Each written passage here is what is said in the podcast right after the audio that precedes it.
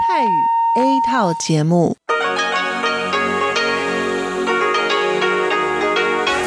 ที่นี่สถานีวิทยุเรดิโอไต้หวันอินเตอร์เนชันแนล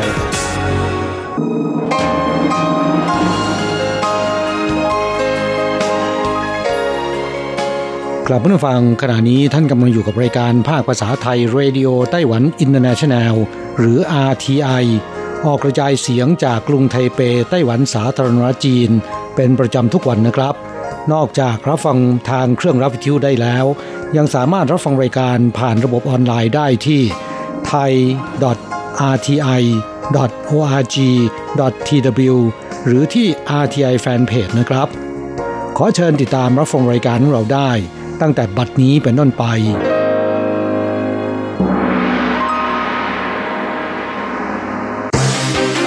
ลำดับแรก ขอเชิญติดตามรับฟัง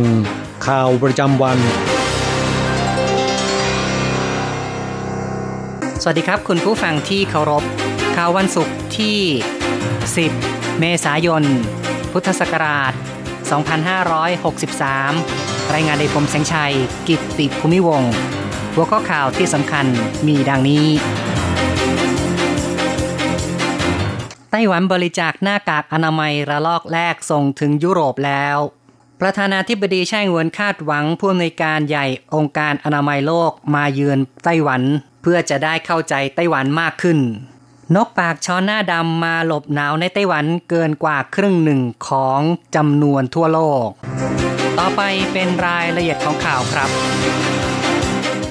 ไต้หวันบริจาคหน้ากากอนามัยระลอกแรกทยอยส่งถึงสหภาพยุโรปในวันที่ 9กรรมาธิการสหภาพยุโรปแสดงความขอบคุณไต้หวันช่วยเหลือ ในยามยากลำบาก ภายใต้ภาวะการระบาดของโรค ศูนย์ประสานงานฉุกเฉินของ EU จะส่งมอบให้สเปนอิตาลี 1 ล้านชิ้น ที่เหลือจะกระจายให้สมาชิกประเทศอื่น ๆ EU ขอบคุณและชื่นชมไต้หวัน บริจาคหน้ากากอนามัย แสดงถึงพลังแห่งความสามัคคี ในส่วนการบริจาคหน้ากากอนามัยให้แก่มิตรประเทศ 1 ล้านแผ่นในอเมริกากลาง อูเจาเซีย รัฐมนตรีกระทรวงการต่างประเทศของไต้หวัน ทวิตในวันที่ 10 แสดงความภาคภูมิใจ ทวิตข้อความระบุว่า พวกเราส่งสิ่งของไปถึงอเมริกากลางอย่างราบรื่น ชาวไต้หวันรู้สึกภาคภูมิใจ ให้ความช่วยเหลือต่อประเทศที่มีความต้องการเร่งด่วน ในทวิตข้อความยังระบุว่า this attack come from Taiwan เป็นการเสียสีผู้อำนวยการใหญ่องค์การอนามัยโลกที่กล่าวหาไต้หวันโจมตีต่อเขาในช่วง 3 เดือนที่ผ่านมา รวมทั้งวิจารณ์ผ่านสื่อมวลชน ในขณะเดียวกันนายอูเจาเซียกล่าวได้ว่า ไต้หวันช่วยเหลือได้ ไต้หวัน can help นอกจากนี้กระทรวงการต่างประเทศได้แถลงว่าจะมีการบริจาคหน้ากากอนามัยระลอกที่ 2จำนวน 6 ล้านชิ้น ให้ความช่วยเหลือแก่ สมาชิก EU ในยุโรปเหนือ และยุโรปกลาง บางรัฐในอเมริกาที่ได้รับผลกระทบรุนแรง ลาตินอเมริกา และแถบทะเลแคริบเบียน รวมทั้งประเทศตามนโยบายมุ่งใต้ใหม่ ซึ่งก็คืออาเซียนรวมทั้งอินเดีย ต่อไปเป็นข่าวกรณีนายทีโดส อัตฮานอม กรีเบเยซุส ผู้อำนวยการใหญ่องค์การอนามัยโลกกล่าวหาไต้หวัน โจมตีต่อเขาด้วยวิธีการต่างๆ ประธานาธิบดีไช่หวนเปิดเผยในวันที่ 10 ระหว่างการไปตรวจเยี่ยมบริษัทปุ๋ยไต้หวันที่ภาคกลาง ประธานาธิบดีชี้ว่าการกล่าวหาเช่นนี้ เป็นการชักนำนานาชาติให้เข้าใจผิดอย่างรุนแรง ประธานาธิบดีกล่าวว่า เป็นเพราะนายทีโดสไม่เข้าใจไต้หวัน คาดหวัง เขาจะขจัดอุปสรรคและแรงกดดัน มาดูว่ารัฐบาลไต้หวันและประชาชนร่วมแรงร่วมใจกันป้องกันโรคอย่างไร ทางด้านนายกรัฐมนตรีซูเจินชางกล่าวว่า รู้สึกเสียใจต่อคำกล่าวของนายทีโดส ปลุกกระแสไม่พอใจจากหลายประเทศ ถือว่าไม่ยุติธรรมต่อไต้หวัน没有证据的乱讲话，其实是很不够格在那个位置上。台湾是在全世界การกล่าวโดยไม่มีหลักฐาน ไม่สมควรที่จะอยู่ในตำแหน่งหน้าที่นี้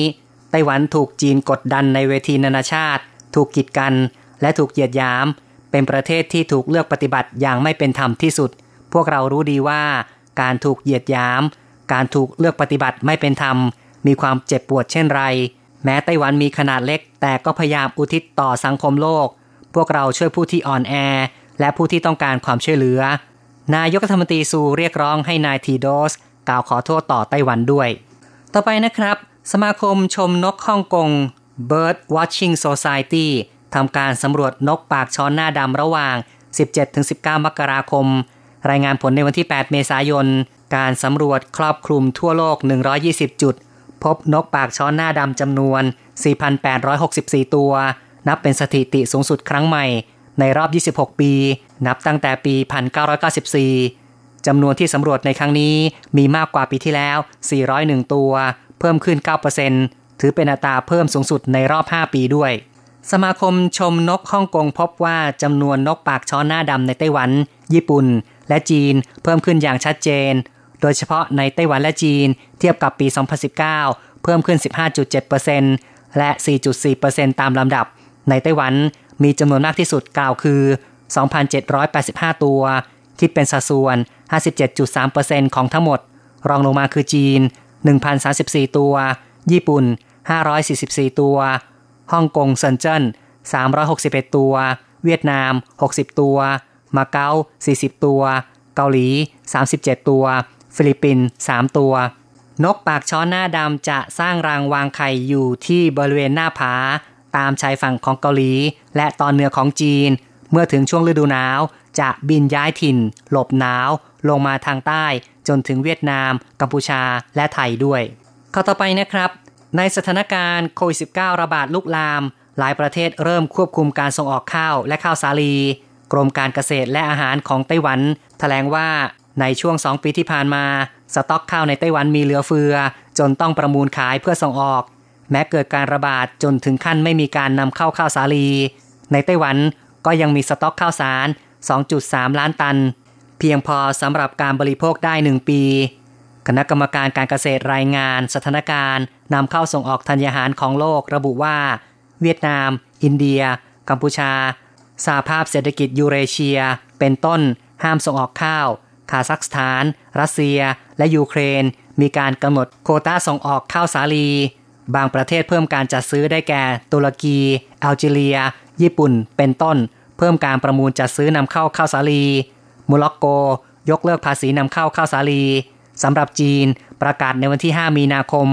ยกเว้นภาษีการนำเข้าถั่วเหลืองจากสหรัฐ ขยายเวลาออกไปอีกหนึ่งปี และยังได้ประกาศในวันที่ 23 มีนาคม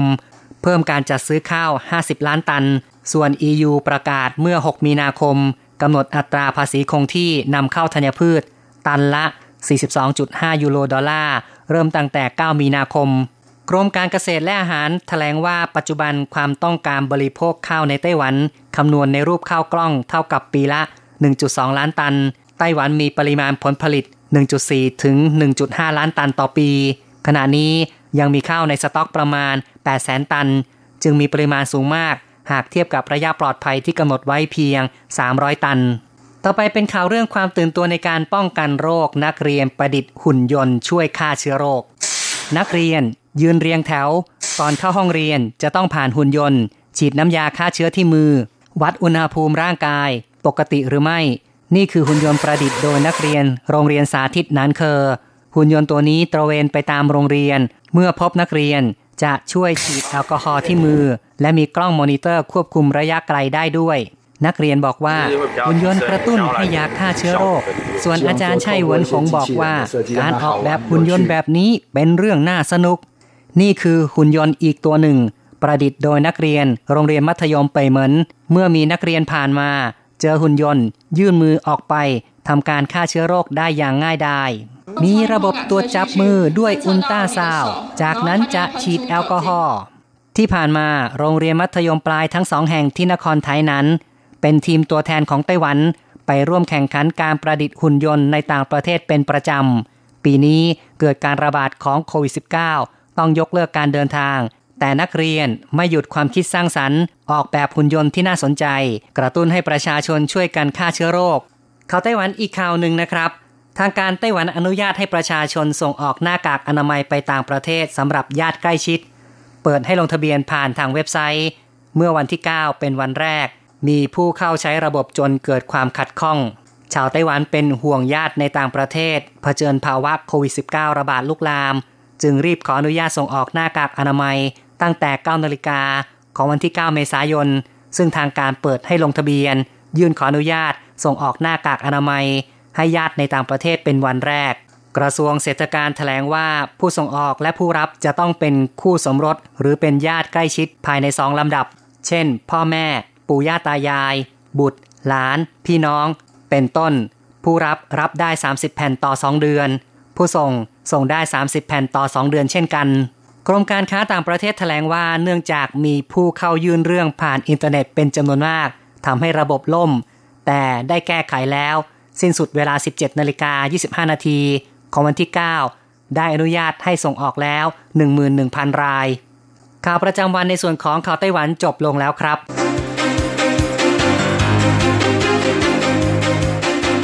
ต่อไปขอเชิญฟังข่าวต่างประเทศและข่าวจากเมืองไทยค่ะ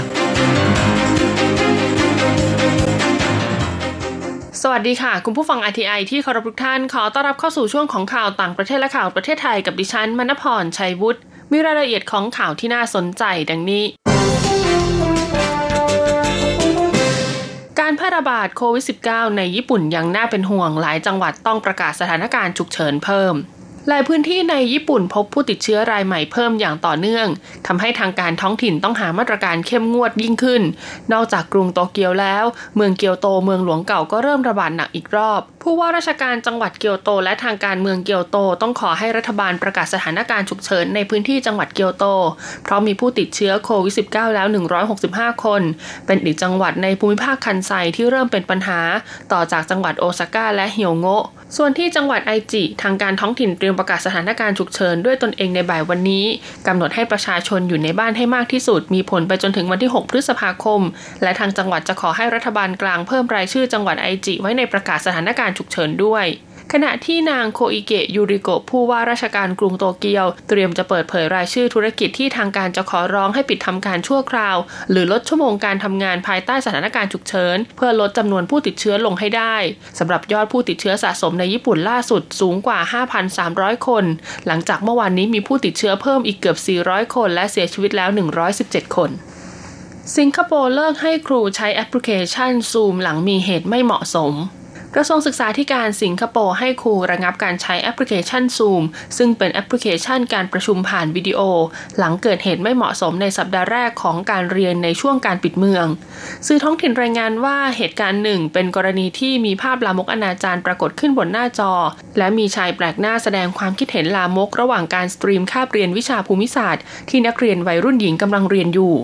บริษัท Zoom Video Communication กำลังประสบปัญหาเรื่องความปลอดภัยและความเป็นส่วนตัวในการใช้แอปพลิเคชัน Zoom ในช่วงที่แอปพลิเคชันดังกล่าวถูกนำมาใช้งานอย่างกว้างขวาง เนื่องจากสำนักงานและโรงเรียนทั่วโลกใช้วิธีทำงานหรือเรียนจากบ้าน เพื่อลดการแพร่ระบาดของเชื้อไวรัสโควิด -19 โดยก่อนหน้านี้ไต้หวันและเยอรมนีก็ได้ออกมาห้ามใช้ซูมไปแล้ว ขณะที่ Google ห้ามใช้ซูมกับคอมพิวเตอร์ตั้งโต๊ะในองค์กรมาตั้งแต่วันพุธ นอกจากนี้ยังมีความกังวลในเรื่องที่แอปพลิเคชันซูมไม่มีการเข้ารหัสการประชุมแบบ 2 ทางระหว่างผู้ใช้ 2 ฝั่ง รวมถึงการกำหนดเส้นทางการรับส่งข้อมูลให้ต้องผ่านประเทศจีน และปัญหาระเบิดซูมหรือซูมบอมบิงที่มีแขกไม่ได้รับเชิญเข้าไปป่วนในการประชุมด้วยบริษัทในมาเลเซียปรับตัวมาผลิตอุปกรณ์ทางการแพทย์และชุดตรวจไวรัส หลายบริษัทในมาเลเซียนะคะ ปรับตัวหันมาผลิตอุปกรณ์ทางการแพทย์ และชุดตรวจหาเชื้อไวรัสโคโรนาเพื่อรองรับความต้องการที่เพิ่มสูงขึ้นจากการแพร่ระบาดของโควิด -19 ท็อปโกคอฟผู้ผลิตถุงมือทางการแพทย์ใหญ่ที่สุดราวร้อยละ20 ของโลกเผยว่า พร้อมเดินเครื่องโรงงานผลิตหน้ากากอนามัยภายใน 2 เดือน มีกำลังการผลิตปีละ 110 ล้านชิ้น เพื่อจำหน่ายให้แก่ลูกค้าที่เป็นบุคลากรทางการแพทย์ ที่กำลังต่อสู้กับโควิด -19 ด้านคาเรกผู้ผลิตถุงยางอนามัยใหญ่ที่สุดในโลกเผยว่า ได้ปรับเปลี่ยนสายการผลิตสารหล่อลื่นสองแห่ง ไปผลิตเจลล้างมือ เนื่องจากลูกค้าทางการแพทย์ร้องขอมาเป็นจำนวนมาก แม้กำลังการผลิตไม่มาก แต่ก็สามารถผลิตได้ภายในหนึ่งเดือนหลังจากทำการทดลองแล้ว ขณะที่สมาคมผู้ผลิตพลาสติกมาเลเซียแจ้งว่า สมาชิกหลายแห่งจะปรับเปลี่ยนสายการผลิต ไปเป็นอุปกรณ์ป้องกัน และตรวจหาเชื้อเพื่อลดการพึ่งพาการนำเข้า มาเลเซียตอนนี้นะคะมีผู้ป่วยโควิด -19 มากที่สุดในเอเชียตะวันออกเฉียงใต้คือ4,228 คน เสียชีวิตแล้ว 67 คน ซึ่งเมื่อวันอังคารที่ผ่านมานะคะ กระทรวงสาธารณาสุขของมาเลเซียก็ถแถลงว่า เรือสารทำปฏิกิริยาที่ใช้กับผลิตภัณฑ์นะคะ ชุดตรวจหาเชื้อไวรัสโคโรนาอีกเพียงหนึ่งสัปดาห์เท่านั้น ขณะนี้กำลังใช้สารที่มีอยู่ให้เกิดประโยชน์สูงสุด ระหว่างการพยายามหาเพิ่มเติมจากแหล่งอื่นต่อไปเป็นข่าวจากประเทศไทยค่ะ จัดระเบียบความปลอดภัยพนักงานส่งอาหาร Delivery ป้องกันโควิด -19 นายเทวันลิปตาพันลบรัฐมนตรีประจำสำนักนายกรัฐมนตรี กำกับดูแลสำนักงานคณะกรรมการคุ้มครองผู้บริโภคหรือสคบลงพื้นที่ตรวจร้านค้าและจัดระเบียบความปลอดภัยพนักงานส่งอาหารแบบ Delivery ที่ร้านเจวัน สวนหลวงจุฬาและร้านก๋วยเตี๋ยวลงเลงลูกชิ้นป่ารสเยี่ยมนายเทวันระบุว่าจากการลงพื้นที่พบว่าร้านอาหารทั้งหมดให้ความร่วมมือในการป้องกันการแพร่ระบาดของโควิด -19 เป็นอย่างดี โดยมีการจัดทำสติกเกอร์ บอกระยะห่างระหว่างการรอซื้อ ตามมาตรการ Social Distancing ขณะที่พนักงานและเจ้าของร้านทุกคนสวมใส่หน้ากากอนามัย แล้วมีเจลล้างมือไว้คอยให้บริการ ด้านพนักงานส่งอาหาร Delivery พร้อมให้ความร่วมมือในการป้องกันโรค โดยทุกคนใส่หน้ากากอนามัยตามระเบียบของบริษัท และรักษาระยะห่างระหว่างการรอซื้อสินค้าเป็นอย่างดี รัฐมนตรีประจำสำนักนายกรัฐมนตรียังกล่าวให้กำลังใจบรรดาร้านจำหน่ายอาหาร โดยเฉพาะร้านที่ขายในช่วงค่ำซึ่งได้รับผลกระทบหนักจากการประกาศเคอร์ฟิวโดยขอให้ทุกคนอดทนเพื่อผ่านช่วงเวลานี้ไปด้วยกันรัฐบาลเปิดด่านทั่วประเทศเว้นภาษีนำเข้าเวชภัณฑ์โควิด -19 นายสันติพร้อมพัฒรัฐมนตรีช่วยว่าการกระทรวงการคลังเปิดเผยว่า กระทรวงการคลังเตรียมออกประกาศกระทรวงการคลังว่าด้วยการยกเว้น อากรศุลกากรสำหรับของที่นำเข้ามาเพื่อใช้ในการรักษาวินิจฉัย และป้องกันการติดเชื้อไวรัสโคโรนา 2019 หรือโควิด -19 ตามมติที่คณะรัฐมนตรีในการนำเข้านะคะเวชภัณฑ์และอุปกรณ์ทางการแพทย์รวม 66 รายการ เพื่อนำมาใช้ในกระบวนการรักษาผู้ป่วยในสถานพยาบาลต่าง ๆ ทั่วประเทศให้เพียงพอ โดยมอบหมายให้กรมศุลกากร ออกประกาศกระทรวงการคลังลดอัตราอากร และยกเว้นอากรศุลกากร ตามมาตรา 12 ในพระราชกำหนดพิกัดอัตราศุลกากรพุทธศักราช 2530 ซึ่งมีผลบังคับใช้มาตั้งแต่วันที่ 26 มีนาคม และจะไปสิ้นสุดในช่วงสิ้นเดือนกันยายนพุทธศักราช 2563 ทั้งนี้เวชภัณฑ์และอุปกรณ์ทางการแพทย์ที่ได้รับการยกเว้นการจัดเก็บภาษีในการนำเข้าประกอบด้วย กลุ่มยาสำเร็จรูป 18 รายการอาทิ ยาฟาวิพิราเวีย ยาฉีดปราศจากเชื้อชนิดต่างๆ กลุ่มเภสัชเคมีพัน8รายการอาทิ ยาพรีนสเม็กสูตรผสม กลุ่มเครื่องมือการแพทย์จำนวน 36 รายการอาทิ น้ำยาตรวจวินิจฉัยโควิด -19 หน้ากากชนิด N95 หรือสูงกว่า เสื้อกาวผ่าตัดแว่นตานิรภัย ชุดเครื่องช่วยหายใจชนิดต่างๆ PAPR หน้ากากที่ทำให้อากาศสดชื่นชนิดหนึ่งมีพลังงานและช่วยเป่าอากาศข้างในหน้ากากได้ และกลุ่มรายการวัตถุอันตรายประเภทผลิตภัณฑ์ทำความสะอาดฆ่าเชื้อโรคจำนวน 4 รายการอาทิโซเดียมไฮเปอร์คลอไรด์ไม่ต่ำกว่า 0.5%ไฮโดรเจน เปอร์ออกไซด์ไม่ต่ำกว่า 0.5% อย่างไรก็ตามยังได้มอบหมายให้กรมศุลกากรเร่งดำเนินการให้เป็นไปตามระเบียบของประกาศดังกล่าว ในการยกเว้นอากรนำเข้าสินค้า ประเภทสินค้าที่ประกาศทั้งหมด เพื่อให้การปฏิบัติงานในด่านศุลกากรทั่วประเทศที่มีอยู่ ทั้งทางเรือทางบกและทางอากาศ สามารถดำเนินการได้ทันที เพื่อให้เกิดความคล่องตัวในการนำเข้าสินค้าเวชภัณฑ์ เพื่อนำมาใช้ในการป้องกันและการรักษาการแพร่ระบาดของเชื้อไวรัสโควิด -19 ทั้งนี้ก็เพื่อความปลอดภัยของภาคประชาชน และประโยชน์ต่อระบบเศรษฐกิจของประเทศ โควิด -19 ในไทยวันนี้ติดเชื้อเพิ่มอีก 50 ราย วัยรุ่นคนทำงานติดเชื้อมากที่สุด แถลงการศูนย์บริหารสถานการณ์โควิด -19 สบค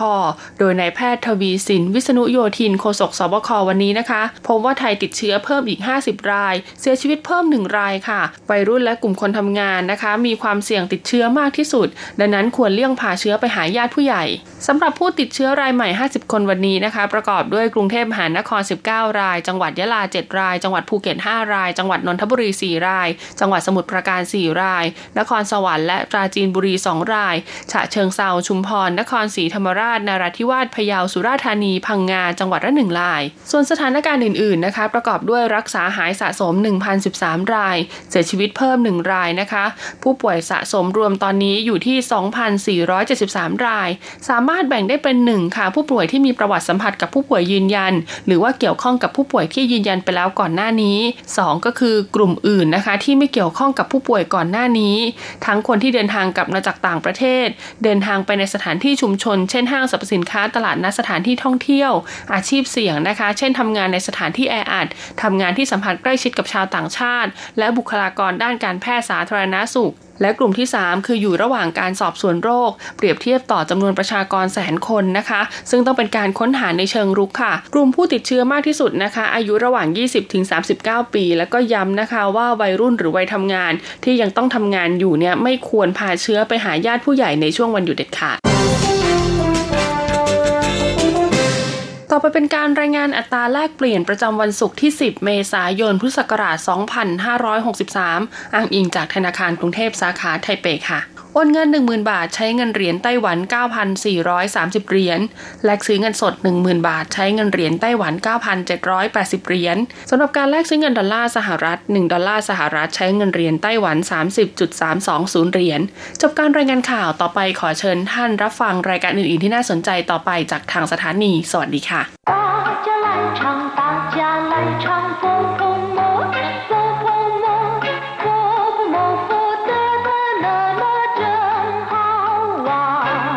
สวัสดีครับเพื่อนฟัง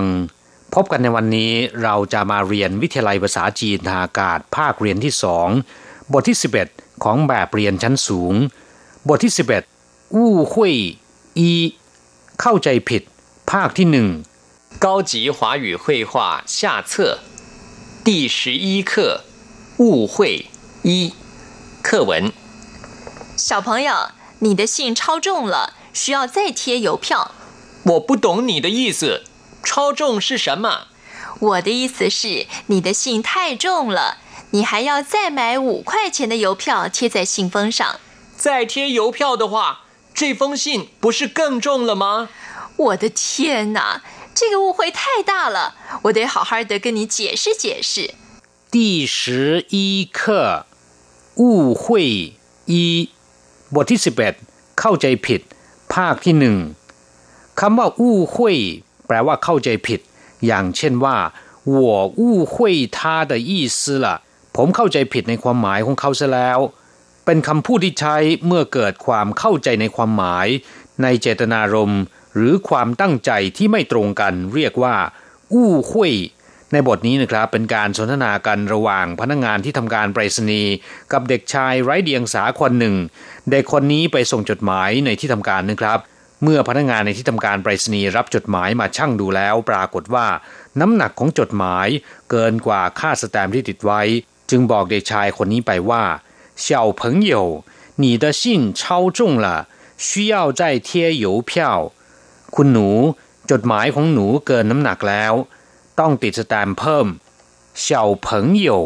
เป็นคำที่ผู้ใหญ่เรียกเด็ก มีความหมายในทำนองว่า คุณหนูคำว่าเผิงเหยวแปลว่าเพื่อน เฉาเผิงโยก็คือเพื่อนจิ๋วหรือคุณหนูนะครับ你的信超重了จดหมายของหนูน้ำหนักเกินแล้ว你的信จดหมายของหนู จดหมายของคุณ超重了น้ำหนักเกินพิกัดหรือน้ำหนักเกินกว่ากำหนด你的信超重了จดหมายของหนู น้ำหนักเกินกว่ากำหนด需要再贴邮票จะต้องติดสแตมเพิ่ม เทียยูเพียวแปลว่าติดสแตมยูเพียวก็คือสแตมนะครับ小朋友你的信超重了需要再贴邮票คุณหนู จดหมายของหนูเกินน้ำหนักแล้ว จะต้องติดสแตมเพิ่ม เมื่อได้ยินเช่นนี้ เด็กก็ถามขึ้นมาด้วยความงงงวยว่า我不懂你的意思超重是什么ผมไม่เข้าใจคุณพูดอะไร หรือผมไม่เข้าใจในความหมายของคุณ น้ำหนักเกินหมายถึงอะไร我不懂你的意思ผมไม่เข้าใจในความหมายของคุณ หรือผมไม่รู้ว่าคุณพูดอะไรผู้ตงก็คือไม่เข้าใจ ไม่รู้你的意思ความหมายของคุณ超重是什么น้ำหนักเกินหมายถึงอะไร น้ำหนักเกินหมายถึงอะไร พนักงานไปรษณีย์ก็อธิบายบอกว่า我的意思是你的信太重了 你还要再买五块钱的邮票贴在信封上ฉันหมายความว่าจดหมายของหนูหนักเกินไป หนูต้องซื้อสแตมเพิ่มอีกห้าบาท ติดลงบนหน้าซองจดหมาย我的意思是你的信太重了ฉันหมายความว่าจดหมายของหนู หรือจดหมายของคุณ หนักเกินไป你还要再买五块钱的邮票贴在信封上 หนูจะต้องซื้อสแตมเพิ่มอีกห้าบาท ติดลงบนหน้าซองจดหมายนี่หายเอาจใหม่ คุณจะต้องซื้อเพิ่มวู่ควาสแตมป์าบาท หรือสแตมห้าเหรียญเทียใปิดหรือว่าติดที่ซองจดหมาย你还要再买五块钱的邮票贴在信封上，闭วู่ควายหนูต้องซื้อสแตมเพิ่มอีกห้าบาท ติดลงบนหน้าซองจดหมาย เมื่อได้ยินพนักงานพูดเช่นนี้ เด็กคนนี้ก็ถามขึ้นมาด้วยความไร้เดียงสาว่า再贴邮票的话这封信不是更重了吗ถ้าติดสแตมป์อีก จดหมายฉบับนี้จะไม่ยิ่งหนักเพิ่มอีกหรือ再贴邮票的话ถ้าติดสแตมป์เพิ่มอีก这封信不是更重了吗จดหมายฉบับนี้จะไม่ยิ่งหนักกว่าเดิมอีกหรือ พนักงานไปรษณีย์ถึงกับตกใจ ร้องบอกว่า 我的天啊这个误会太大了我得好好的跟你解释解释ตายตาย หรือตายจริง เข้าใจผิดกันใหญ่แล้ว ฉันจะต้องพยายามอธิบายให้หนูเข้าใจจนได้我的天啊เป็นคำอุทาน ชาวจีนเมื่อได้เห็นหรือว่าได้ยินสิ่งที่น่าตกใจ มักจะอุทานออกมาว่า我的天啊มีความหมายตายตาย หรือตายจริงอะไรทำนองนั้น 这个误会太大了เข้าใจผิดกันใหญ่แล้ว我得好好的跟你解释解释ฉันจะต้องพยายามอธิบายให้หนูเข้าใจจนได้ หรือฉันจะต้องอธิบายให้หนูเข้าใจจนได้กลับมาฟังหลังจากทราบความหมายของคำสนทนาในบทนี้ผ่านไปแล้วนะครับ ต่อไปขอให้เปิดไปที่หน้า 48ทุงแบบเรียน เราจะไปทำความรู้จักกับคำศัพท์ใหม่ๆในบทเรียนนี้ ศัพท์คำที่หนึ่งเช่าจงแปลว่าน้ำหนักที่เกินพิกัด น้ำหนักที่มากเกินกว่ากำหนดลำพังเฉพาะคำว่าเชาคำเดียวเนี่ยมีความหมายว่า เหลือ เกิน หรือว่าล้น อย่างเช่นเชายิงปัวแปลว่าคลื่นที่มีความเร็วเหนือเสียง ซึ่งก็คือคลื่นอุลตราโซนิกเชาเชอแปลว่าแซงรถเชาสู้ แปลว่าเร็วกว่าที่กำหนด อย่างเช่นว่า ถนนทางด่วนจำกัดความเร็วที่ 90 กิโลเมตรต่อชั่วโมง แต่ขับที่ความเร็ว 100 กิโลเมตรต่อชั่วโมง เรียกว่าเชาสู้เช่ากั่วแปลว่าล้ำหน้า ล้นเกิน หรือแซงหน้าเช่าจีแปลว่าเหนือกว่าระดับชั้นธรรมดา ตรงกับคำที่ภาษาไทยเรียกทับศัพท์ตามภาษาอังกฤษ คือคำว่าซูเปอร์ถ้าเป็น超级巨星 ก็คือดาราระดับซูเปอร์สตาร์เรียกว่า 超级巨星 超人 ก็คือซูเปอร์แมน ศัพท์คำที่สอง贴 แปลว่าติด แปะ หรือว่าปิด อย่างเช่นว่า 剪贴 แปลว่าตัด แปะ 贴公告 แปลว่าปิดประกาศ 公告 แปลว่าประกาศนะครับ把广告贴在公告栏上 ปิดแผ่นโฆษณาประชาสัมพันธ์ไว้ในกระดานปิดประกาศ นอกจากแปลว่าติด แปะ หรือว่าปิดแล้วนะครับคำว่า 贴 ยังแปลว่าสนิทชิดก็ได้ อย่างเช่นว่า 贴身衣服 เสื้อผ้ารัดรูป 贴身保镖 บอดี้การ์ดศัพท์คำที่สามหยูเพี้ยวคือสแตมหรือไปรษณียกรคำว่าหยิวก็คือการไปรษณีย์นะครับ หรือการส่งหรือว่าโอนทางไปรษณีย์เช่นหยิวจีก็คือที่ทำการไปรษณีย์หยิวชัยก็คือบุรุษไปรษณีย์หยิวถงคือตู้ไปรษณีย์หยิวเปา พัสดุพันหรือถุงเมยิวจื้อแปลว่าค่าไปรษณียกร ค่าสแตมหรือว่าค่าส่งทางไปรษณีย์ส่วนคำว่าเพี้ยวแปลว่าตัว๋ว บัตรหรือว่าแบงค์นะครับ เมื่อนำมารวมกับคำว่าหิวกลายเป็นหิวเพี้ยว แปลว่าสแตมหรือว่าไปรษณียกร ศัพท์คำที่สี่ชินฟง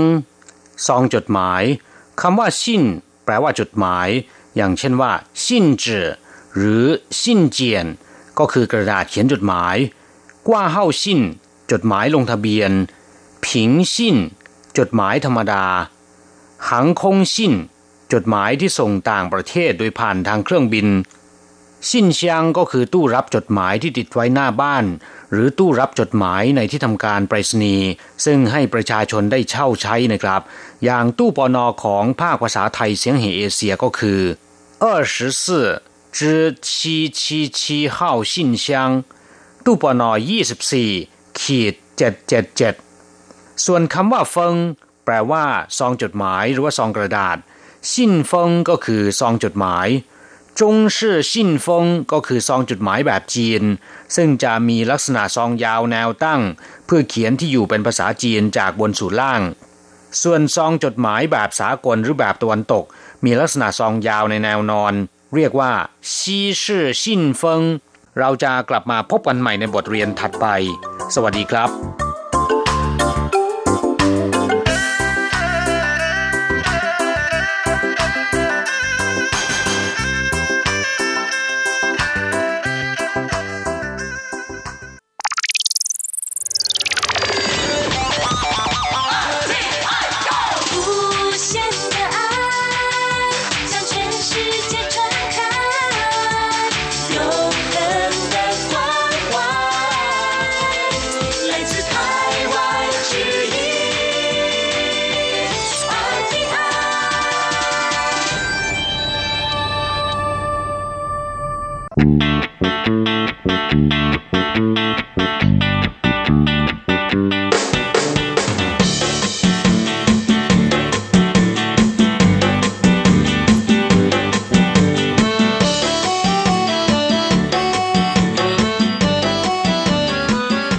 ผู้ฟังขณะนี้ท่านกำลังอยู่กับรายการภาคภาษาไทย RTI เอเชียสัมพันธ์นะครับ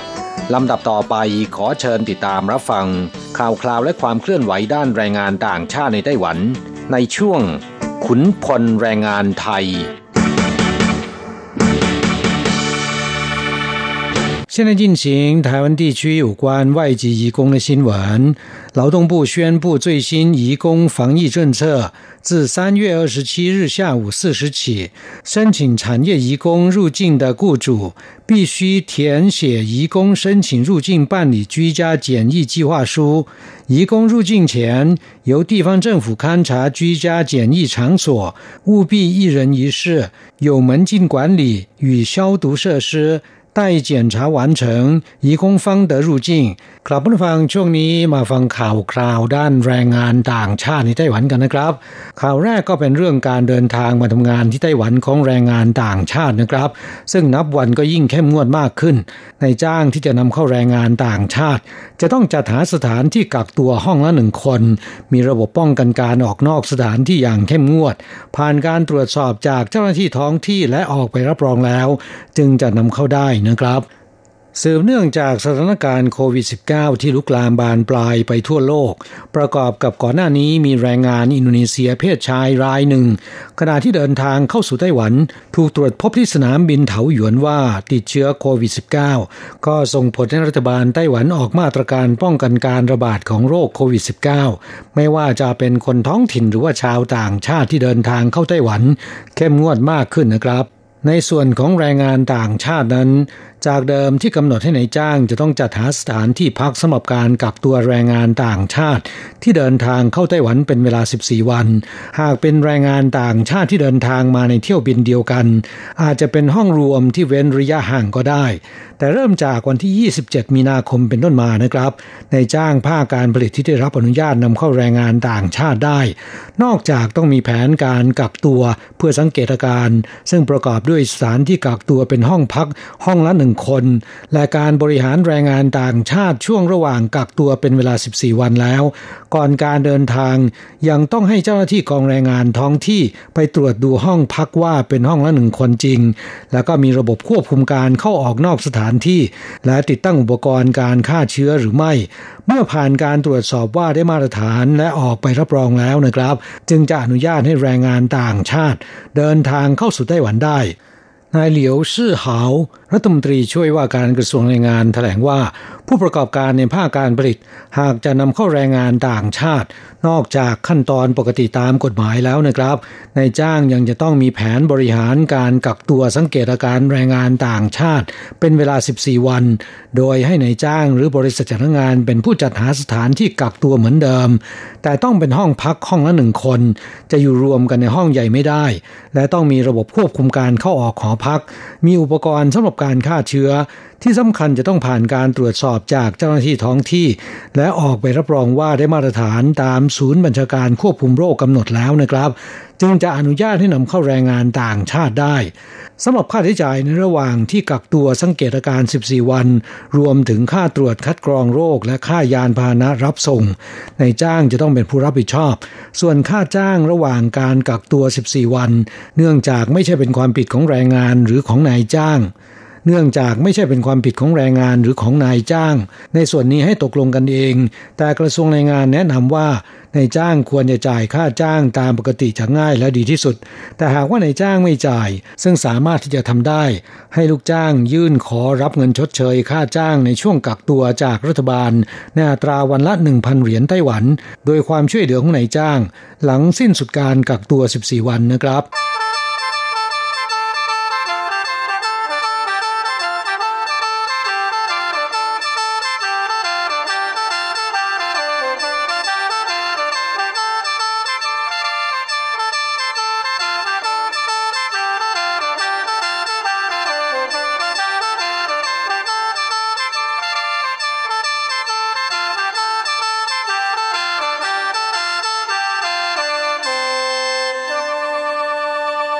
ด้านผู้อนุบาลต่างชาติรวมถึงผู้เดินทางกลับจากการไปเยี่ยมครอบครัว ต้องมีใบรับรองว่ามีเตียงจากสถานที่กักตัวรวมของรัฐ ซึ่งมีจำนวนจำกัดแล้วจึงจะเดินทางเข้าสู่ไต้หวันได้ นอกจากผู้ประกอบการในภาคการผลิตที่นายจ้างต้องจัดหาห้องพักห้องละหนึ่งคน ต้องมีระบบควบคุมการเข้าออกหอพักอย่างเข้มงวด และมีอุปกรณ์สำหรับการฆ่าเชื้อ ที่สำคัญจะต้องผ่านการตรวจสอบจากเจ้าหน้าที่ท้องที่ และออกไปรับรองว่าได้มาตรฐานตามกำหนดแล้ว จึงจะอนุญาตให้นำเข้าแรงงานต่างชาติได้ ในส่วนของแรงงานต่างชาติในภาคสวัสดิการสังคม ซึ่งส่วนใหญ่ได้แก่ผู้อนุบาลต่างชาติ รวมถึงผู้กลับจากการเดินทางไปพักร้อนหรือเยี่ยมครอบครัว ต้องไปกักตัวรวมกันที่สถานกักตัวของกระทรวงสาธารณาสุขเท่านั้น ซึ่งมีจำนวนจำกัดนะครับเพียงแค่ 400 เตียง และกระทรวงแรงงานกำลังประสานให้สมาคมการจัดงาน ช่วยจัดหาที่พักเพิ่มอีก 230 เตียง ในจ้างที่จะนำเข้าผู้อนุบาลต่างชาติ จะต้องลงทะเบียนได้รับใบรับรองว่า มีเตียงสำหรับการกักตัวเป็นเวลา 14 วันแล้ว จึงจะนำเข้าได้สำหรับค่าใช้จ่ายคนละ 1,500 เหรียญต่อวันในจ้างเป็นผู้รับผิดชอบนะครับ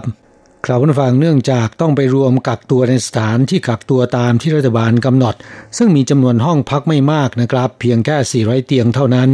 ขณะที่ผู้อนุบาลที่เดินทางเข้าสู่ไต้หวันมีจำนวนมากกว่า 2 เท่าตัว รวมถึงแรงงานต่างชาติที่เดินทางกลับจากการไปพักร้อน ก็ทำให้เว็บไซต์ลงทะเบียนของศูนย์บริการแรงงานต่างชาติประจำท่าอากาศยานแทบล่ม เพราะนายจ้างและบริษัทจ้างงานจำนวนมากใช้บริการเพื่อลงทะเบียนขอเตียงสำหรับผู้อนุบาลต่างชาติของตน หากไม่ได้เตียงก็ไม่สามารถเดินทางได้นะครับ นายเฉินชางปังผู้อำนวยการศูนย์บริการการจ้างงานกรมพัฒนากำลังแรงงาน ซึ่งเป็นหน่วยงานที่พิจารณาอนุมัติการจ้างแรงงานต่างชาติกล่าวว่า แรงงานต่างชาติในภาคสวัสดิการสังคม ส่วนใหญ่เป็นผู้อนุบาลในครัวเรือน ผู้อนุบาลในศูนย์บำบัดและก็พักฟื้น และผู้ช่วยงานบ้านบางส่วน รวมทั้งหมดมีจำนวน 250,000 คน การให้ในายจ้างจัดหาที่พักสำหรับการกักตัวแรงงานต่างชาติ มีความยากลำบากพอสมควร ดังนั้นรัฐบาลจึงช่วยจัดหาสถานที่กักตัวรวมกัน โดยในายจ้างเป็นผู้รับผิดชอบค่าใช้จ่ายคนละ 1,500 เหรียญต่อวันนะครับ ผู้อำนวยการศูนย์บริการการจ้างงานกรมพัฒนากำลังแรงงานผู้นี้กล่าวว่า ตั้งแต่วันที่ 17 มีนาคมเป็นต้นมานะครับ ซึ่งเป็นวันที่กำหนดให้ผู้เดินทางเข้าไต้หวันทุกคน ต้องกักตัวเป็นเวลา 14 วัน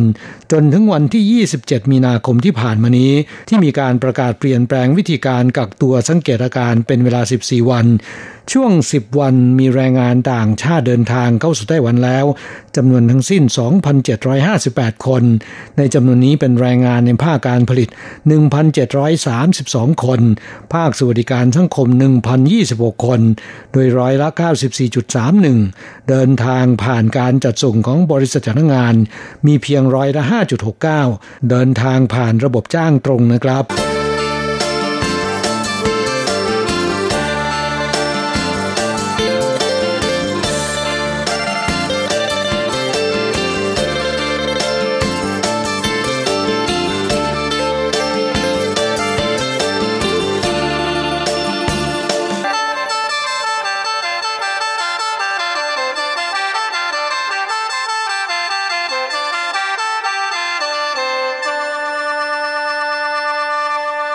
ต่อไปเป็นข่าวคราวที่กลุ่ม NGO ใส่หน้ากากชุมนุมหน้าที่ทำการกระทรวงแรงงาน ประท้วงแรงงานต่างชาติเสียชีวิตเพิ่มอีก 3 จากไฟไหม้โรงงานที่ไทจงนะครับ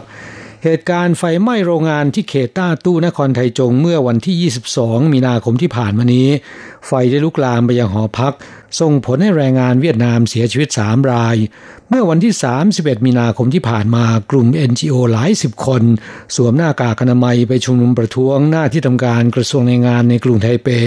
เรียกร้องให้จัดการประชุมข้ามกระทรวง เพื่อหาหรือมาตรการแยกโรงงานและหอพักออกจากกันโดยเร็ว เพื่อพิทักษ์ชีวิตของแรงงานต่างชาตินะครับ กลุ่ม NGO เหล่านี้กล่าวว่าช่วงระยะ 4 ปีที่ผ่านมานี้ ได้เกิดเหตุการณ์ไฟไหม้โรงงานมาแล้วหลายครั้ง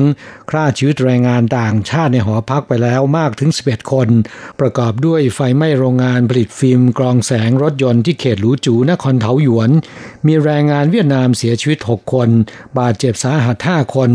ต่อมาไฟไหม้โรงงานชินพูนในเขตผิงเจิ้นนครเทาหยวนฆ่าชีวิตแรงงานไทยในหอพักไป 2 รายขณะที่มีเจ้าหน้าที่กู้ภัยพรีชีพไปถึง 6 นาย และล่าล่าสุดเกิดไฟไหม้โรงงานผลิตโลหะพันที่เขตต้าตู้นครไทจง เป็นเหตุให้แรงงานเวียดนามเสียชีวิตเพิ่มอีกสามราย แต่กระทรวงแรงงานไม่มีการแก้กฎหมาย แยกโรงงานและหอพักออกจากกัน ด้านกระทรวงแรงงานชี้แจงว่า ได้มีการปรับแก้มาตรฐาน โครงการบริหารดูแลความเป็นอยู่แรงงานต่างชาติของนายจ้าง และประกาศให้สาธารณชนแสดงความเห็นเรียบร้อยแล้ว นอกจากนายจ้างต้องรับประกันว่าหอพักที่จัดหาให้กับแรงงานต่างชาติ เป็นสิ่งก่อสร้างที่ถูกต้องตามกฎหมาย ไม่ตั้งอยู่ใกล้วัตถุไวไฟ วัตถุระเบิดและต้องมีระบบป้องกันอัคคีภัยตามกำหนดแล้ว ยังได้เพิ่มพื้นที่หอพักของแรงงานต่างชาติโดยเฉลี่ยจากเดิม คนละ 3.2 ตารางเมตร เป็น 3.6 ตารางเมตร คาดว่าจะสามารถประกาศบังคับใช้ได้ในเดือนมิถุนายนปีนี้นะครับ กลับมาฟังปัญหาการแยกหอพักออกจากโรงงานไม่ใช่เป็นเรื่องง่ายๆนะครับ นอกจากในจ้างจะคัดค้านแล้ว กรมโยธาธิการกระทรวงมหาดไทย ซึ่งเป็นหน่วยงานควบคุมการออกแบบและการก่อสร้างอาคารเห็นว่า อาคารหอพักหากได้มาตรฐานความปลอดภัยถือว่าถูกกฎหมาย ไม่ติดใจว่าจะต้องแยกออกจากโรงงานหรือไม่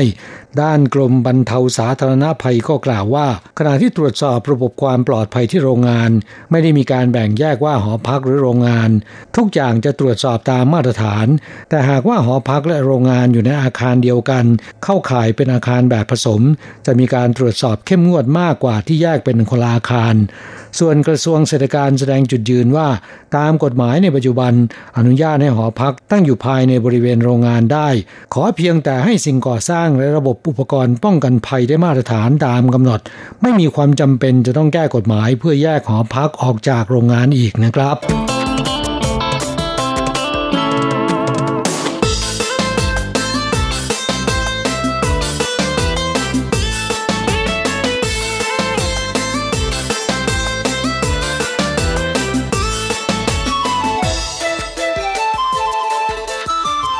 ต่อไปมาฟังข่าวคราวที่ศาลไทจงลงโทษล่ามสาวไทยรับโอนเงินใต้ดิน ยึดรายได้ 1 5 0 0 0 0เหรียญปรับ 2 0 0 0 0 0เหรียญจำคุก 1 ปี 8 เดือน แต่ให้รอลงอาญา 4 ปีนะครับ หญิงไทยอายุ 38 ปีที่เดินทางมาแต่งงานในตั้งรกรากที่นครไทจง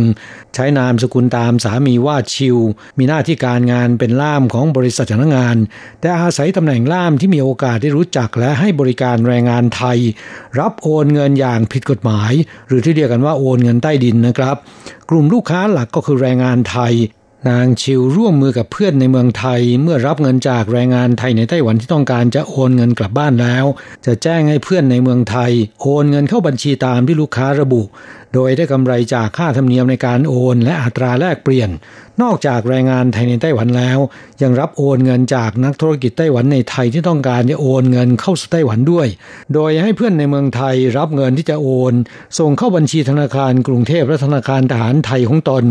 จากนั้นนางชิวจะโอนเงินเข้าบัญชีธนาคารในไต้หวันตามที่ลูกค้ากำหนด โดยการโอนเงินในไต้หวันแต่ละครั้งไม่เกิน 5 0 0แสนเหรียญไต้หวัน เพื่อหลบเลี่ยงการตรวจสอบจากกฎหมายต่อต้านการฟอกเงิน อย่างไรก็ดีเมื่อมีการโอนเข้าออกทีก็ทำให้เจ้าหน้าที่เกิดความสงสัย ในที่สุดก็จับได้ว่าทำธุรกิจรับโอนเงินไทยและไต้หวันอย่างผิดกฎหมาย และถูกส่งฟ้องศาลนะครับศาลท้องถิ่นไทจงกล่าวในคำพิพากษาว่า นางชิวเริ่มทำธุรกิจโอนเงินอย่างผิดกฎหมาย มาตั้งแต่ต้นปี 2559 จนถึงปลายปี 2561 ให้บริการลูกค้าโอนเงินแล้วจำนวนทั้งสิ้น 55.24 ล้านเหรียญไต้หวัน ได้รับกำไรกว่า 150,000 เหรียญ ผู้พิพากษาเห็นว่านางชิวทำผิดกฎหมายสถาบันการเงิน แต่เนื่องจากไม่เคยมีประวัติเสียมาก่อน ประกอบกับยอมรับสารภาพและสำนึกผิด โดยให้ความร่วมมือในการคืนเงินรายได้จากการทำผิดกฎหมาย และยอมจ่ายค่าปรับ 2 0 0แสนเหรียญไต้หวันเข้าคลัง จึงตัดสินจำคุกหนึ่งปี 8 เดือน และให้รอลงอาญา 4 ปีกราบผู้ฟังกฎหมายสถาบันการเงินของไต้หวันกำหนดให้ธนาคารเท่านั้นเป็นผู้มีสิทธิ์ทำธุรกรรมโอนเงินนะครับ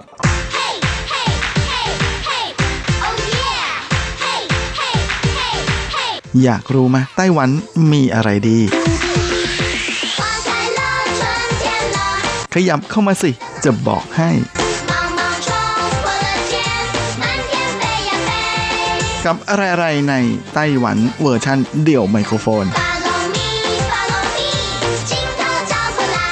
สวัสดีครับคุณฟังทุกท่าน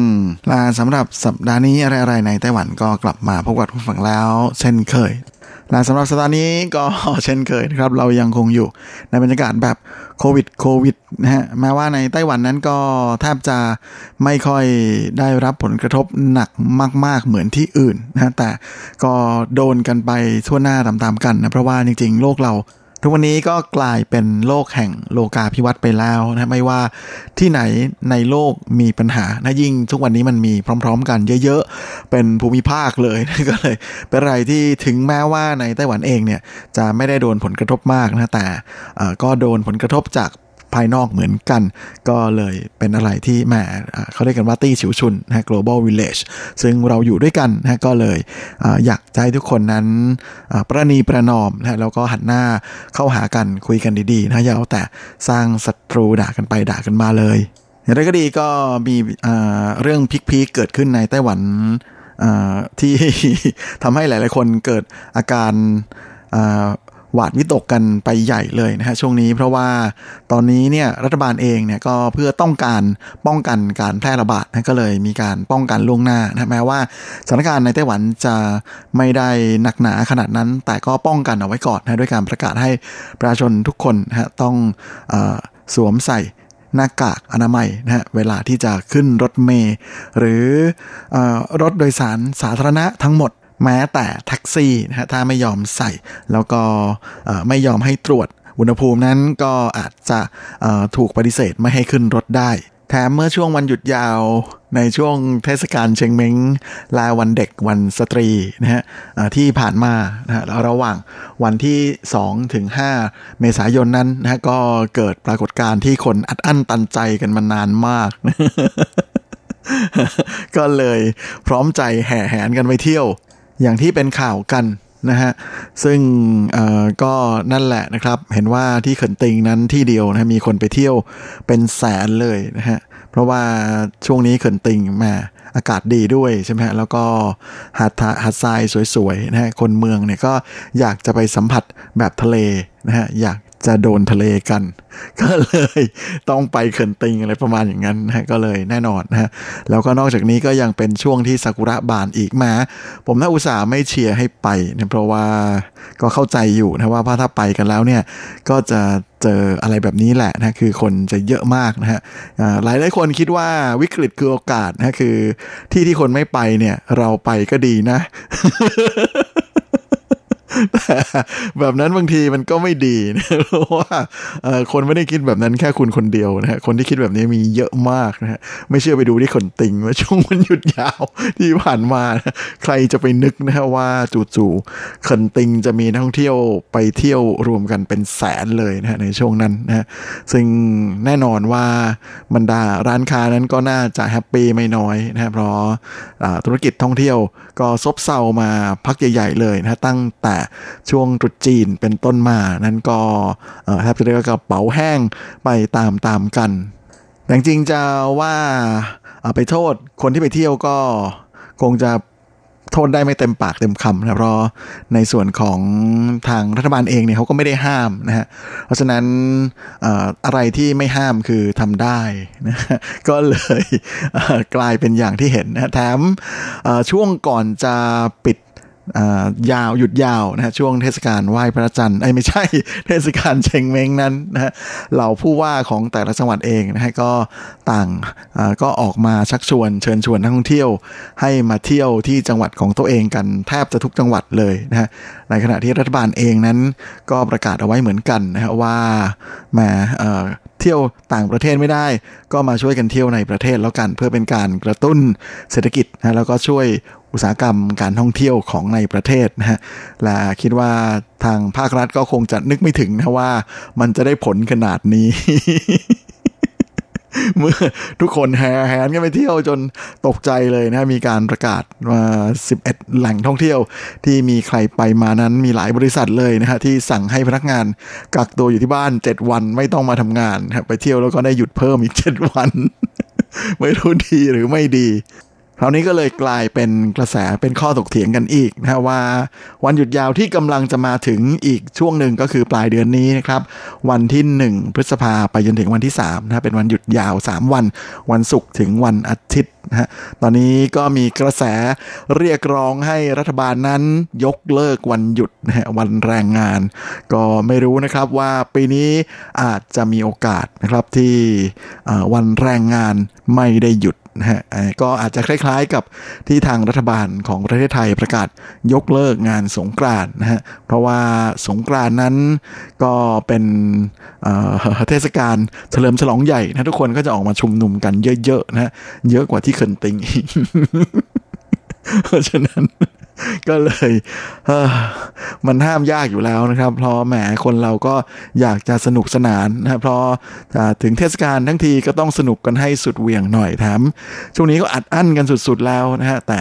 ยังไงยังไงนะครับก็ขอความร่วมมือนะครับว่าให้ช่วยอัดอั้นต่อไปอีกสักหน่อย เชื่อว่าถ้าพ้นสักเดือน 2 เดือนนี้ไปได้นะทุกอย่างน่าจะกลับมาดีขึ้นเยอะ โดยเฉพาะในส่วนของในไต้หวันเองนะที่จริง ๆ แค่พ้นเดือนนี้นะก็น่าจะไม่มีปัญหาอะไรแล้ว เพราะฉะนั้นช่วงนี้ก็รบกวนทุกท่านนะครับแหมให้ความร่วมมือกับเรื่องของการรักษาระยะช่องว่างทางสังคม social distance กันด้วยนะครับ ในไต้หวันนั้นรณรงค์กันนะฮะว่าในร่มเนี่ย ก็ให้ยืนห่างกันอย่างน้อย 1.5 เมตรนะเมตรครึ่งในขณะที่กลางแจ้งนั้น 1 เมตรนะครับ อย่างไรก็ดีนะฮะแหมล่าสุดนั้นก็ได้รับ forward ไลน์มาจากหลาย ๆ กลุ่มมากเลยทีเดียวนะฮะว่ามีงานวิจัยทางยุโรปนะฮะมีมหาวิทยาลัยหมอมวิจัยแล้วบอกว่าแหมการออกกำลังกายกลางแจ้งนะฮะโดยเฉพาะในส่วนของการวิ่ง การเดินแล้วก็การปั่นจักรยานนั้น จะสามารถทำให้เชื้อโควิดแพร่ได้ไกลขึ้นมากกว่ายืนเฉยๆ เพราะว่ายืนเฉยๆ เวลาเราไอจามนั้นมันจะไปแค่ 2 เมตร แต่ถ้า ออกเดินนะครับ ก็จะทำให้สามารถแพร่ได้ 4-5 เมตร ถ้าวิ่งหรือปั่นจักรยานแบบช้าๆเนี่ยก็จะแพร่ได้ 10 เมตร ในขณะที่ถ้าปั่นเร็วมากๆ ก็จะแพร่ได้ 20 เมตรนะฮะแหมอะไรมันจะขนาดนั้นแต่นี้ก็ไม่รู้ว่าเป็นเรื่องจริงเท็จประการใดนะแต่ถ้าเป็นเรื่องจริงแล้วก็มีข่าวออกในไต้หวันแล้วล่ะก็คงจะต้องเตรียมใส่หน้ากากียูไบกันแน่นอนนะครับแหมอันนี้ผมเดือดร้อนโดยตรงเลยนะ ทุกวันนี้ต้องใส่หน้ากากขึ้นรถเมย์ขึ้นรถไฟฟ้าขึ้นรถประจำทางทั้งหลายนั้น รถไฟอื่นๆเนี่ยไม่ค่อยได้ใช้อยู่แล้วนะก็เลยไม่ค่อยเจอผลกระทบเท่าไหร่ เพราะนิยมเป็นพลพรรคคนรักยูไบนะฮะก็ ไม่นึกเหมือนกันว่าถ้าจะต้องโดนบังคับใส่ขี่ยูไบนี่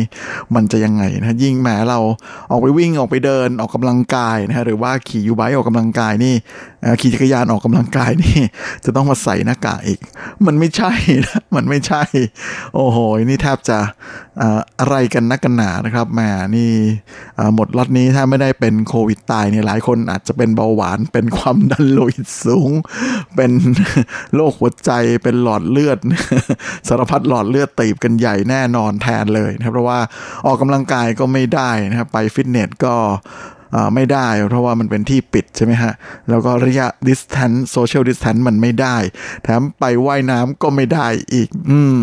โอ้ชีวิตอยู่ยากขึ้นทุกวันนายก็เอาหน้านะครับแหมอาจจะต้องอดทนช่วงนี้สักระยะหนึ่งนะครับแล้วมันก็จะดีขึ้นทุกอย่างมันก็จะผ่านไปนะครับเพราะว่ามันเป็นไปตามกงกรรมกงเกวียนให้มันมาแล้วมันก็ไปนะฮะถึงมันจะไม่ไปเราก็ชินกับมันแล้วแล้วเราก็ไม่กลัว มันอีกต่อไปอะไรประมาณอย่างนั้นนะฮะก็เหมือนกับที่ไข้หวัดใหญ่ก็อยู่กับเราได้นะฮะเราก็อยู่กับไข้หวัดใหญ่ได้ โดยที่ไม่เห็นจะต้องกลัวอะไรขนาดนี้เลย เอาละครับวันนี้เมาส์มาเยอะนะฮะเราเมาหาเรื่องเที่ยวกันดีกว่า ยังคงอยู่ในการเที่ยวแบบ ปลอดภัยปลอดภัยนะครับออย่างเช่นถ้าช่วงเทศกาลโคมไฟที่ผ่านมานั้นคุณฟังไม่ได้มีโอกาสไปชมนะเพราะกลัวคนเยอะๆอย่างเช่น ผมก็ไม่ได้ไปนะฮะช่วงนี้โอกาสมาแล้วนะเพราะว่าทางนครไถจงก็ประกาศแล้วว่าเทศกาลโคมไฟไต้หวันที่จัดที่นครไถจง เป็นเวลาหนึ่งเดือนนะฮะระหว่างช่วงกลางเดือนกุมภานะฮะถึงมีนาคมนั้นก็ช่วงนี้ผ่านไปประมาณเดือนกว่าๆแล้วนะฮะหลังจากที่ปิดเทศกาลไปนะฮะงานนี้ก็ปรากฏว่าตอนที่ก่อนปิดเทศกาลนั้นก็มีคนไปดูมากถึง 10 ล้านกว่าคนนะครับ ก็อืมคนเยอะนะ แต่ว่านั่นแหละนะครับ ก็ยังมีประชาชนอีกไม่น้อยที่ไม่ได้มีโอกาสไปดูนะฮะดังนั้นทางนครไถจงก็เลยตัดสินใจนะว่าจะเก็บโซนที่ดัง ๆ ฮิตๆนะฮะนั่นก็คือโซนของตงอู้ขวางควันจาเหนียนหวานะฮะหรือ Animal Carnival นะฮะเอาออกมาจัดแสดงใหม่นะฮะที่สวนสาธารณะฟงหยวน หูหลูตุนกงหยวน ในเขตฟงหยวนนะของนครไถจงนะฮะกับที่สุยหนานจงยังกงหยวน ซึ่งก็คือสวนเซนทันพาร์คนะฮะของไถจงนั่นเองนะฮะจะอยู่ที่เขตซีถุนชีนะฮะของนครไถจง โดยจะมีการเปิดแสดงให้ได้ชมใหม่นะไปจนกระทั่งถึงปลายเดือนพฤษภาคมนี้ โดยนอกจากในส่วนของโซน Animal Carnival แล้วนะฮะก็ยังมีบัคพาร์ตี้นะฮะหรือคุณฉงไพ่ตุ้ยนะฮะแล้วก็ยังมี Underwater World ไหตีซื่อเจี้ยและโซนที่เด็กๆทั้งหลายชอบมาก ๆ เลยนะฮะก็คือหยงช่วงจูหลัวจี้นะฮะหรือประจนภัยในจูราสสิก ฟังชื่อก็น่าจะรู้อยู่แล้วนะฮะว่าแม้จะต้องมีอะไรเกี่ยวกับไดโนเสาร์แน่นอนนะฮะโดยในจำนวนนี้เนี่ยก็จะมีไดโนเสาร์ยักษ์นะครับบรอนโตซอรัสนะฮะมาโชว์แล้วก็แล้วก็ยังมีในส่วนของ Pink Panther นะฮะที่น่ารักสดใส และเจ้าลิงตัวน้อยที่ไม่น้อยเลย นะครับ ทั้งหมดนะฮะมีโคมไฟ 63 ชุด มาจัดแสดงโชว์อีกครั้งหนึ่ง โดยที่สุยนั้นจงยังกงหยวนนั้นนะฮะก็จะเริ่มเปิดไฟตั้งแต่6โมงเย็นไปจนถึงตีสองเลยนะฮะในเวลากลางคืน ส่วนที่สวนสาธารณะฟงหยวนหูรูตุนกงหยวนนั้นก็จะเปิดตั้งแต่6โมงเย็นไปจนถึง5ทุ่ม ใครที่พลาดนะฮะในช่วงเวลาที่จัดปกติเมื่อเดือน 2 เดือนที่แล้วนั้น ก็ไปดูใหม่ได้นะครับ แต่ทั้งนี้และทั้งนั้นทางนครไถจงก็ได้ออกมาเตือนนะฮะผู้ชมประชาชนที่จะไปเดินชมทั้งหลายด้วยนะว่า ขอความกรุณารักษาระยะห่างระหว่างบุคคลนะฮะระยะห่างทางสังคม social distance หนึ่งเมตรครับและทุกคนจะต้องสวม หน้ากากอนามัยนะถ้าใครมีแอลกอฮอล์แบบพ่นเจลล้างมือ ก็ขอให้พกไปด้วย พร้อมกันนี้ขอความร่วมมือทุกท่านด้วยนะฮะว่า ถ้าไปถึงสถานที่จัดงานแล้ว พบว่ามีคนเยอะแล้วก็พลุกพล่านมากเนี่ยก็อยากจะแนะนำให้เปลี่ยนวันมาชมใหม่นะเพราะยังไงก็ไม่หนีหายไปไหนมาชมได้ตลอดอยู่แล้วจนถึงช่วงสิ้นเดือน พฤษภาคมเลยและทิ้งท้ายรายการวันนี้นะครับแหมก็ขอยับยับแพลมๆก็แล้วกันนะครับว่าช่วงนี้ในไต้หวันก็กำลังจะเข้าสู่ช่วงของการเที่ยวชม อะไรๆสวยๆ ในธรรมชาติอีกแล้วนะฮะนั่นก็คือช่วงของการชมหิ่งห้อยนับร้อยนับพันส่องแสงระยิบระยับกันที่กำลังจะมาถึงแล้วเดี๋ยวสัปดาห์หน้าเราจะมา พาคุณฟังไปเที่ยวชมหิ่งห้อยในไต้หวันกันนะแล้วก็นอกจากนี้นะฮะอีกหนึ่งแหล่งท่องเที่ยวยอดฮิตของไต้หวันที่โด่งดังไปทั่วโลกอย่างการไปชมบรูเทียสน้ำตาฟ้าที่หมู่เกาะมาจู่นั้นก็เริ่มเข้าสู่ฤดูการท่องเที่ยวแล้วนะในเดือนเมษายนนี้นี่แหละ ใครที่สนใจอยากจะแพลนไปชมดูก็ ลองดูกันได้นะเพราะเชื่อว่าเพราะว่าพวกนี้เป็นสถานที่เปิดอยู่แล้วนะฮะยังไงก็คนไม่น่าจะเยอะด้วยอีกต่างหากครับรายเวลาของรายการสัปดาห์นี้ก็หมดลงแล้วผมก็คงจะต้องขอตัว ขอลาไปก่อนในเวลาเพียงเท่านี้ เอาไว้เราค่อยกลับมาพบกันอีกครั้งอาทิตย์หน้าเช่นเคย ในวันและเวลาเดียวกันนี้ ส่วนสำหรับวันนี้ ขอให้คุณฟังทุกท่านโชคดีมีความสุข สุขภาพแข็งแรงกันทุกหน้าทุกคนเฮ้งๆและสวัสดีครับ